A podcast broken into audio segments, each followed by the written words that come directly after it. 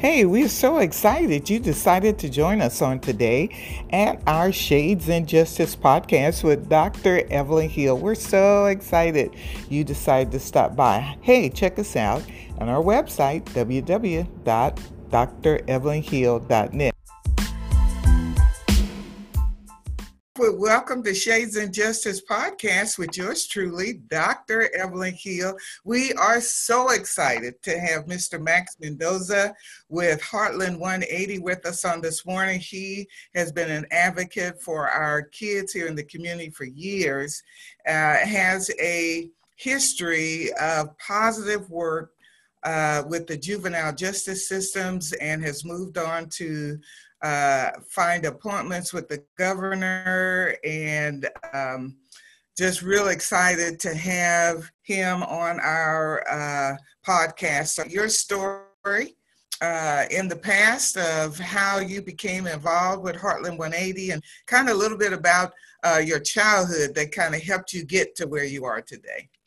Yeah, well, I am a native of the Kansas City Metro, so I've been on both sides of the state line. I grew up both in, here in KCK and Kansas City, Missouri, and spent a lot of time on the west side in Kansas City, Missouri. That's pretty much where I'm from, where my family's from, and I grew up on the west side, so a lot of them. Involvement with gang and street life and drug activities, and found myself involved in criminal activities at a young age. So of course, with all those influences, I found myself in trouble with the system, and went into the system when I was 16 years old. I spent 5 years, 3 years in the juvenile system, and then right into the adult system, no break. Unfortunately, they were waiting for me at the gate. It was just boom, boom, boom. But, this is going to be a weird thing to say, but being incarcerated was probably the best thing that ever happened to me. In the course of me being incarcerated, I got my education. I got my high school diploma, which, most people end up with GEDs. Was able to start my college education, and really found my calling in life, and that was working with other young men like myself. So I got out, continued my education, and volunteered every chance I could get to work with young men and women, to show them that just because you guys make a mistake doesn't mean you are a mistake. And who better to be working with those youth than someone who is just like those youth, someone who has been there, has gone through the struggles, and worked to turn their life around. And I've just been blessed that amazing people have been brought in on my path along that journey, which was able to lead me to being appointed to the Kansas Advisory Group on Juvenile Justice and Delinquency Prevention, and working with Juvenile Justice, or the JJA at the time, Juvenile Justice Authority, which is now KDOC, Kansas Department of Corrections. But in the course of being on that advisory group and working with that department, I got to meet some people who introduced me to a man named Jonas Hayes, who had started the 180 program in Greensville, Mississippi, called the Delta 180, but was familiar with 180 with work he did in California. And we got together and started Heartland 180. And I've been working with youth ever since. I think this is going to be our 6th year of existence, and it's been great because when we're working with these youth, I really try to find adults who are relatable to these youth, and that's one of the biggest things, is being relatable and being able to build relationships. Because if you just come in here trying to dictate to these youth or tell these youth about what they're doing wrong or what they need to be doing, you're going to lose them. We do cognitive behavioral therapy and social emotional learning, but that's not the business we're in. We're in the business of building relationships, because when you're able to build relationships, walls come down and people become receptive to what it is that you're trying to bring to the table. Mm-hmm. Max, thanks so much for sharing that. I really appreciate you being so transparent about your history. And of course, I met you probably 6 years ago or 5 years ago. And one of the things I really like about you is you are not the traditional persona that one might think you would be being with Heartland 180. And I so appreciate that. I think the kids admire you just at first sight because number one, I've seen you come to do Heartland 180 on your motorcycle. Some of your team members come in and they may have purple hair. So, I mean, it's just so cool that you and your team are able to relate to these kids and love. One of the things we hear a lot, the term the school to prison pipeline. And while I was on the Board of Education, I just hated hearing about that. The kids would be suspended for weeks and months at a time, and then the next thing you know, they're in jail. So tell me a little bit about that whole process, and then what can we do to improve? How has Heartland 180 helped in that particular scenario with school to prison pipeline? I think one of the ways we affect that within our agency is with social emotional learning. You know, when you're starting to work on those character development skills and giving them the ability to make decisions, to make good decisions. And when you're working on things like developing their self-worth and their self-awareness, they're going to make better decisions and less destructive decisions. I think that's really important that our youth learn those kind of skills, because they're gonna use it from the day they learn it for the rest of their life. One of the big things is especially with those interpersonal relationship skills and conflict resolution. When they know how to effectively deal with conflict, you have less likelihood of them finding themselves in fights in schools or you know, arguments with teachers. I think it's really important for those skills to be taught with youth. And the other thing is that youth have a tendency to mimic what they see.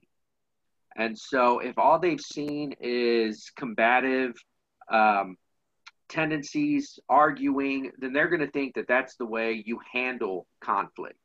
And so, you know, that's one of my biggest things is when you start talking about like juvenile justice and working with youth, and people throw around the term rehabilitation.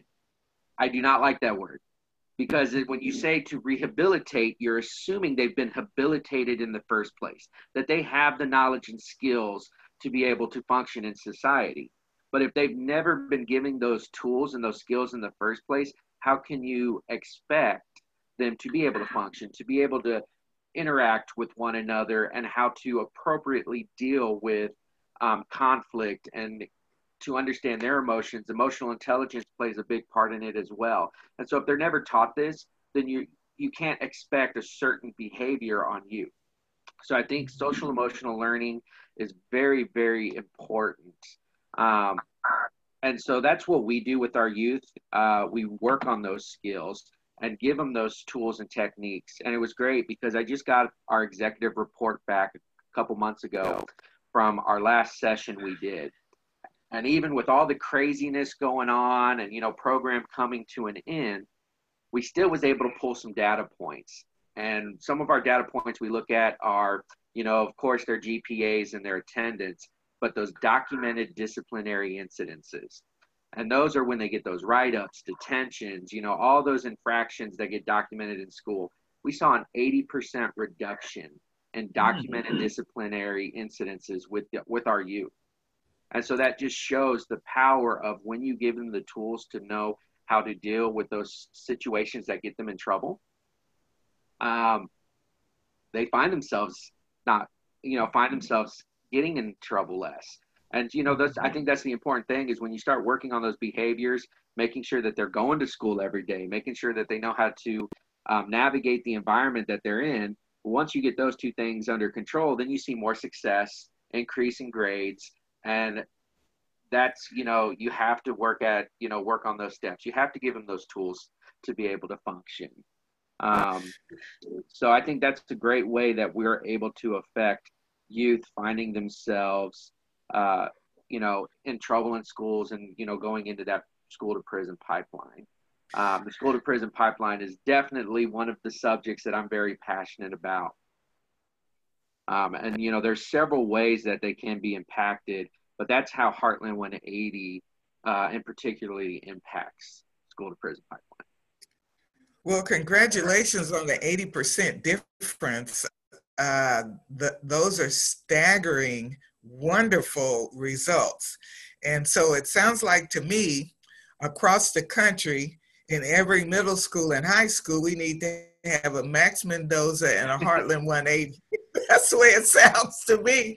I would and we love could that. Really, and we really could begin to see some positive behaviors and some test scores improve and classroom activities improve, because we would have done that social and emotional behavior learning process, which is exactly what our kids need. And a lot of times we blame the kids, and sometimes it's not just the kids, it's our systems that we have in place that may be absolutely hindering the kids' process. So out of most of the kids that you have served, would one assume that most of the kids are in the foster care system, or are most of the kids just at home with their own parents and just unable to make positive decisions at home, maybe because the parents need that socially and emotional training? What's your view of that? Well, I'll tell you, we definitely see a mixture of the population. We definitely get CINC, which are child in need of care kiddos. We get system-involved youth. This might be youth who's in trouble, maybe on truancy, or might have, you know, caught an offense. But we also get a lot of self-referrals from parents and from schools. So it's really a broad spectrum, but what I can tell you is the narrowing it down is all these kids lack those skills. And, you know, when you teach those skills, it affects three major areas, you know, self-awareness, self-development, and social responsibility. And so when you're able to give them those tools, you know, you develop their self-awareness and their self-respect and self-value. When you value yourself, then you're going to make better choices because you know that you're worth more. That self-awareness, when you are aware of who you are, you know, learning your emotions, understanding your emotions, you know, when you get that better knowing of who you are, then you're going to work on your self-development to make yourself better. And we see a lot of kiddos lacking those skills. Unfortunately, we see it more so with kiddos that are coming through from the child in need of care system, because a lot of times those skills are learned from your family and your environment. Like I said, you know, kids learn what they act by what they see. Mm-hmm. And so their environment plays a lot in that. And, you know, you get those exceptions. Obviously, I'm an exception. But, you know, if we want our kids to truly be successful, we should be teaching these skills to all of them. And unfortunately, those kiddos in the child in need of care system don't have that environment, because a lot of these kiddos are bouncing around from placement to placement, and they lack that stable person in their life. So we definitely see it a lot in those kiddos. And then, you know, we see it in a good amount of our system-involved youth as well. And, you know, I think it all goes back to that environment that they're coming from. You know, if these lessons aren't being taught in the home, then, you know, they're not going to carry it with them. And the other thing that I think is important that we do within our agency is that not only are we teaching the social emotional learning to our youth, but we're working with the parents and the family as well. Because if you give them these skills, yes, they have a better chance of being successful. But if it's being reinforced in the home, then you know that that reinforcement's there. It's being repeated. It's being carried through and followed through, which leads to an even greater amount of success. So that's why we try to do things that involves parent engagement and family engagement. One of the things that we do for that is our Strengthening Family program, 10 to 14, where, you know, we're bringing in the whole family and working with them as a whole to reinforce these topics, to give parents skills and tools, you know, to give them the tools they need to be successful. Because if we're only working with the kids, we're putting a bandage on a wound that won't heal. Yeah. Well, Max, this is absolutely phenomenal information. So, Max, how successful have you been by bringing the families in? Do parents actually attend your classes? I know when we were on the Board of Education, one of the constant challenges we had were getting the parents to support the kids by coming out to the schools for different events, or even just being there for advocacy day, or even just parent teacher conference. We just did not see a whole lot of parents come. So how successful has your program been with parents actually showing up? So in the beginning, it was very difficult, but we started incentivizing coming to the program. Mm-hmm. And that started drawing more parents in. And if you give them an incentive to show up and they come, and then they kind of hear what's going on, then we kind of hook them. Okay. And they're like, well, this is great. I had a family, this family will stick with me forever, but they worked with us, and it was first, it was a boy and 4 girls in this family. So we had the boy first, and they came in. And that family, you know, was real iffy at first. And we were like, well, you come in and we'll provide you dinner that evening. You don't have to cook. The whole family comes in and has dinner together. You have an opportunity to win. And so we would do a drawing out of a hat. And so whatever family's name got drawn was given like a grocery card or a Walmart card, or, you know, some sort of incentive to have them come. And I will tell you, those parents sat through the program, finished the program, enjoyed the program, started using the techniques in the home, and they said, this is working. And the next thing I knew, I ended up having all 4 of them kids in my program. So every year, a new kiddo was coming into my program with that family. And we worked with that family for probably, I think, 4 years. Oh, that is awesome. I like to put my name in the hat. I would love to be a part of your incentive program where I get groceries, and that would be wonderful. However, I know I can't do that. My kids are all grown and gone. Amen. Thank you, Jesus. But I'm so excited about your program and figuring out a way to make it work. And so that was an innovative incentive program that worked. And so it needs to be duplicated around the country so that we can really get families involved to work with their children. So thank you for doing that. So Max, what are the 3 most popular reasons that kids end up in juvenile detention? Well, I think from what I've seen, a lot of them who end up in there for crimes that are like crimes against another person. So unfortunately, we see a lot of crimes that are, you know, could be gang related or drug related. You know, there is a lot of crimes against property. So vandalism, could be anything from like stolen goods. I don't get too deep on what these kids' charges are. I just, you know, kind of get a general idea of, you know, what they're involved in. But those are the things I kind of see the most are those. Luckily, since the Juvenile Justice Reform Bill went into law, we are not locking kids up as much as we used to. And one of the biggest things is that kids that get put into detention are the kids who are truly a danger to themselves and those around them. And so we're seeing more kids being incarcerated for the more intense crimes. And those for the smaller crimes are being, you know, either given ticketed for or given a court appearance instead of being put into detention, which to me, it makes more sense because you don't want to put a lower level offender in with higher level offenders. Right. Not only that, but just the act of being detained itself can cause a lot of trauma. It can be a very traumatic experience. And so one of the things is we want to limit the amount of trauma our youth, you know, experience. And so we really want to make sure that those youth that are being detained are the youth that are need to be detained.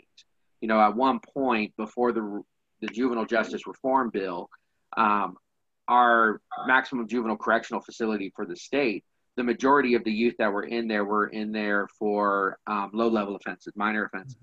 You know, these were youth that, if they were adults, would have been given a ticket or a fine for. They wouldn't have been incarcerated. And when you start looking at the cost of incarceration at about, you know, $263 a day to incarcerate a youth, and 60% of your youth that are incarcerated wouldn't be incarcerated if they were adults. Well, that's a lot of money that we're throwing down a drain. Wow, yes. Wow, that's something to think about. I never thought about that. So just because I don't know, forgive me for my ignorance, but when kids are detained, are their families responsible for bail or anything, or is the bail system not included with juveniles? So there is not a bail with juveniles, but the process for a juvenile when they come in contact with law is a lot different than an adult. So what happens is if there is a juvenile who comes into contact with law enforcement, the officer, you know, pretty much will bring them to what's called JIAC, a Juvenile Assessment and Intake Center. They go through JIAC, and JIAC does an assessment on them. And through the assessment, they take into consideration the offense, why they were brought in, what's going on with this youth.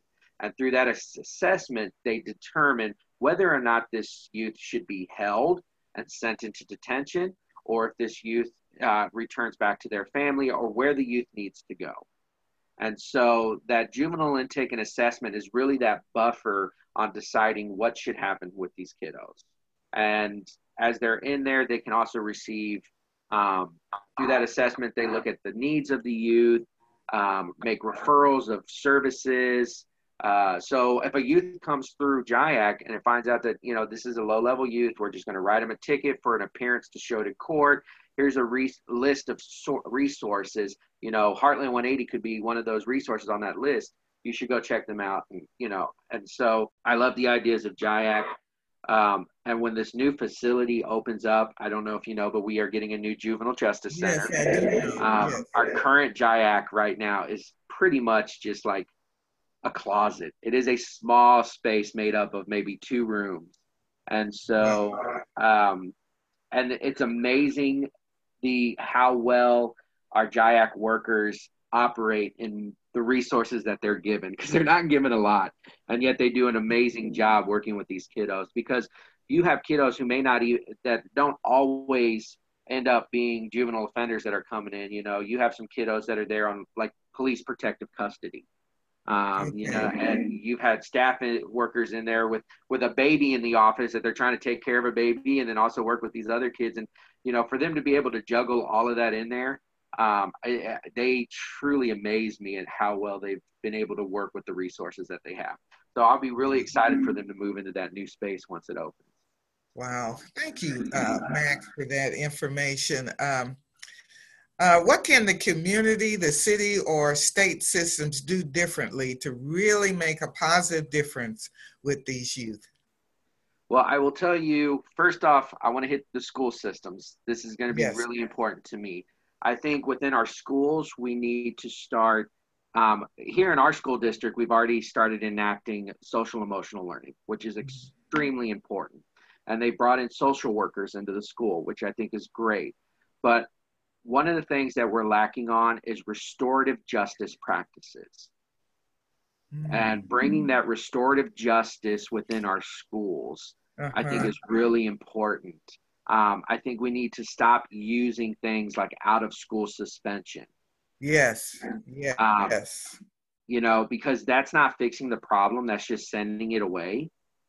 And so, you know, we really need to focus on not so much what they have done, but why they are doing it, and deal with the root behavior of the issues instead of being punitive. Yes. Yes, so I agree. I've been in a couple of conversations around restorative justice, and so I am going to do a little more research on it. And but I'm totally in agreement with you. And Max, just for my information, you know, a lot of people look at our juveniles as drug addicts and alcoholics and all that, and we know that if they're involved in those type of activities, that's just a symptom. It's not the root of the child's or the individual's problem. So how can we do a better job even with that? So that's a great question. And one of the things that I'm just glad you said it, that that's a symptom. Drug yes. abuse, substance abuse is a coping mechanism. It is a way for these young people to deal with whatever's going on in their lives. Mm-hmm. And so when you look at it at that lens, I think it's important for us to start normalizing mental health. There is such a stigma around the word mental health. Yeah. People, they don't take it seriously. Yes. And, you know, substance abuse, you find substance abuse a lot, you know, with people who might be struggling mentally, you know, with their mental health. Right. And so I think normalizing mental health and making sure that those resources are available and letting people understand that it's okay to get help for mental health is yes. going to be really important, because one of the things is for our teens, we see this a lot with our teens and substance abuse, is that they're trying to forget or they're trying to numb something in their life. Right. And that's a time of their life that's full of confusion and change and transition, that yes. they are trying to find out who they are in the world. Mm-hmm. And so I think, you know, if we provide the services and normalize the services so that, you know, something like mental health isn't taboo, right.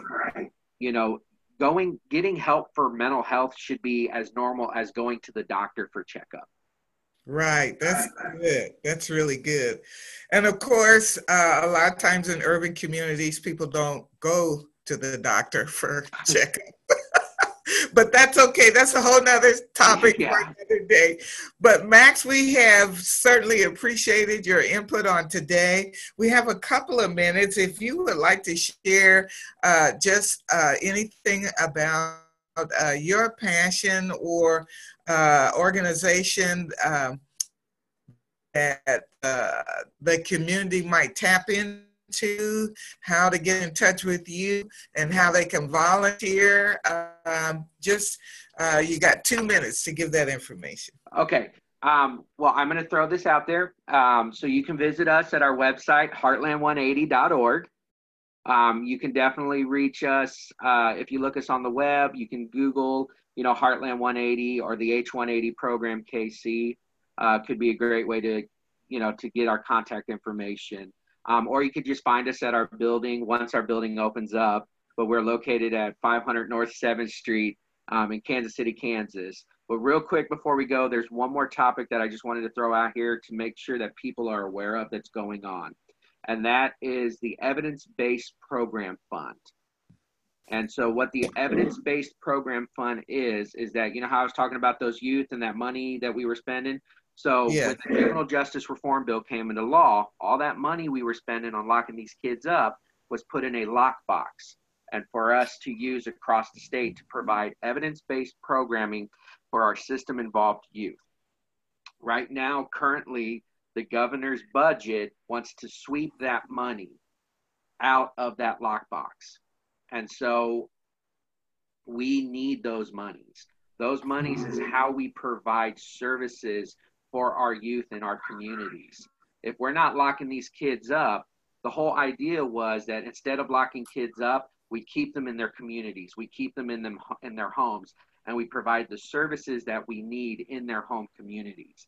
And if these monies are taken, if the legislators take this money and move it in other places, then we lose the resources to be able to effectively provide the services that our youth need across the state.